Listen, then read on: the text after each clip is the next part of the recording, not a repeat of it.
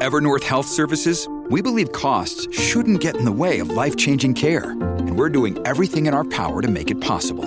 Behavioral health solutions that also keep your projections at their best? It's possible. Pharmacy benefits that benefit your bottom line? It's possible. Complex specialty care that cares about your ROI? It's possible.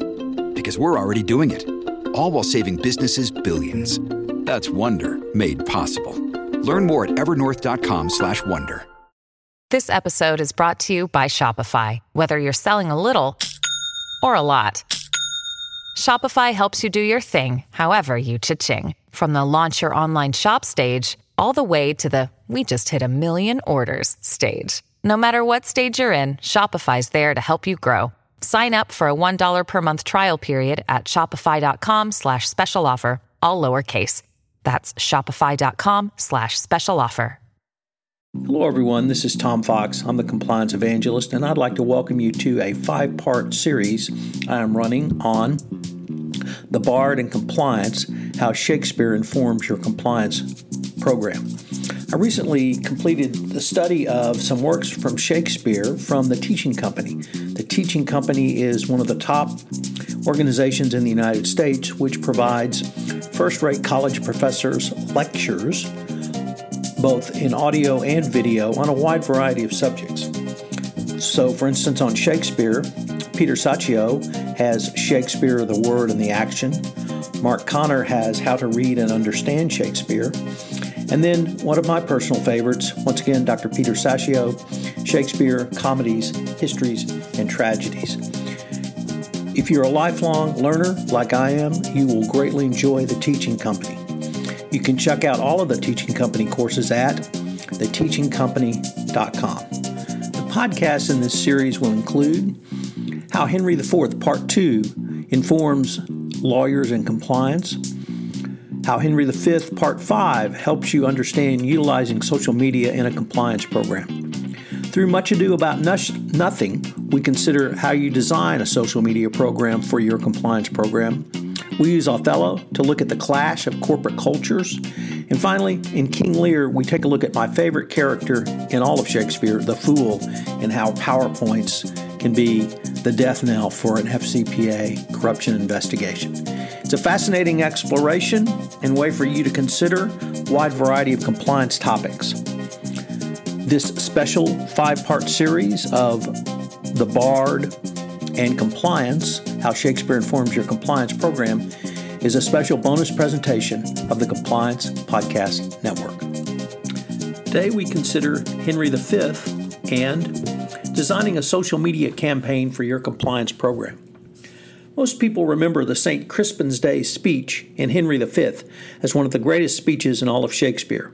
However, many people do not focus on what led to the speech, which was that Henry went out amongst his troops, disguised as a commoner, to ask what they thought and to hear what they had to say about the upcoming battle with the French. One of the most important things that Henry learns is that his men, while willing to do their duty and believe, they all believe they will die the next day in battle, most particularly because of the overwhelming size differential in the two armies. Henry takes this information and incorporates those fears together with the English patriotism into the rousing speech he gave before the battle, which led his men to victory. I'm a huge fan of using social media in your compliance function. CCOs and compliance practitioners often ask me how they could begin to get their arms around how to structure a program for their company. In an article in the MIT Sloan Management Review entitled Finding the Right Role for Social Media and Innovation, Deborah Roberts and Frank Piller reviewed companies that were not deriving significant benefit from their customer facing social media efforts. I found their discussion of the potential remedies as a useful tool to help CCOs design an internal, company wide social media campaign. After acknowledging that social media focuses on the social aspects of the communication, I think the most important thing to remember is that communication in social media is two way, both inbound and outbound. It can help bring your employee base together in an efficient manner to create an environment conductive to compliance for your organization. It also has the benefit of continued engagement. If you put it is more than putting on training or even having a compliance week set of initiatives.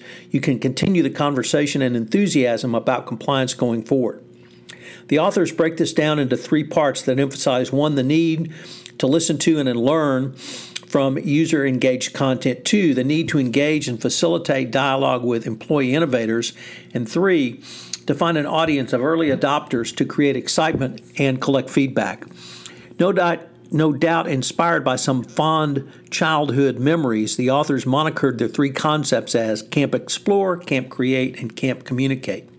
Camp Explore.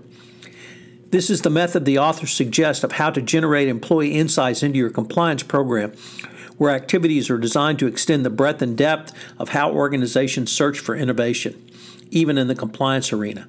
The key is that the compliance function must be listening and listening in a manner which they have not previously utilized before. The authors note you will need to learn to read signals from large, diverse, disconnected, and unstructured pools of data generated by users. In addition, they will learn to analyze and convert blog posts, tweets, and user generated content into valuable insights for new ideas and new compliance services. Compliance professionals will need the skills of both a social scientist and a data scientist at Camp Explore. This is because compliance practitioners will need to assimilate, combine, and utilize data from many different sources literally across the globe. You will need to acquire skills in computational techniques to unveil trends and patterns within and between the various data sets. The overall award from Camp Explore is to sharpen business acumen and teach how to communicate those findings to those involved in compliance projects. Camp Co Create. If your company has matured past Camp Explore, the next step is Camp Co Create for companies to know actively know they actively want to engage and involve employees in the innovation process around compliance. The overall goal is to be more collaborative and to allow employees to be more involved in the design process. As a CCO or compliance professional, you will learn how to engage, identify, and select the right participants and develop the right incentives to encourage their participation. Creativity is both an input and an output of the co creation process. Managers will also develop skills in relationship building and gain expertise and experience in the art of conversation and dialogue, a key aspect of collaboration. Managers will learn how to become better facilitators and community managers. One of the important factors is to visit the unconventional users to help facilitate the creative process. Here, social media itself can be a powerful tool, facilitating a two way communication street to allow the compliance function to hear and even see what businesses and other types in the field may see and hear. The model of involving employees for in house innovation has always been useful to help build in excuse me, buy-in and acceptance, but the authors also found that the more diverse participation in the creation of the process can provide a richer developed process. Camp Communicate. This learning camp focuses on the most obvious uses of social media to communicate and tell a story. As social media becomes even more integral to part an integral part of people's lives and work, people have come to expect communication about products and services via social media channels. Social media can also afford the compliance function the opportunity to interact more directly with its customer base, i.e., company employees, in a manner that is far more engaging than the old command and control approach. If your goal in the compliance function is to create awareness and publicize your compliance program and initiatives, social media can be a powerful tool for you. Indeed, it should be a core activity. The use of social media, your compliance through the use of social media, your compliance function can not only tell the story of compliance, but also communicate expectations and even train. Once again, it is simply more than a one way tool using social media, as it facilitates a two way communication. Just as employees are more apt to tell you about a concern immediately or sooner if they have trained on that issue, they, they may well communicate directly with you after having received social media communication on subjects such as the management of third party relationships. However, there is a cautionary note. Many companies are approaching social media as they approach the dot com boom of the 1990s. Companies are embracing technologies, but more often they are simply following the herd.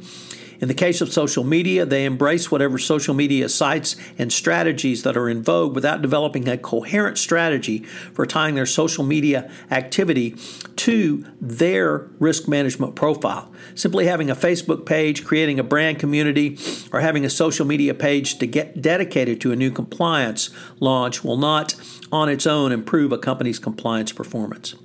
Chief compliance officers and compliance practitioners need to develop a dedicated compliance strategy around social media in the context of your corporate objectives and your risk profile.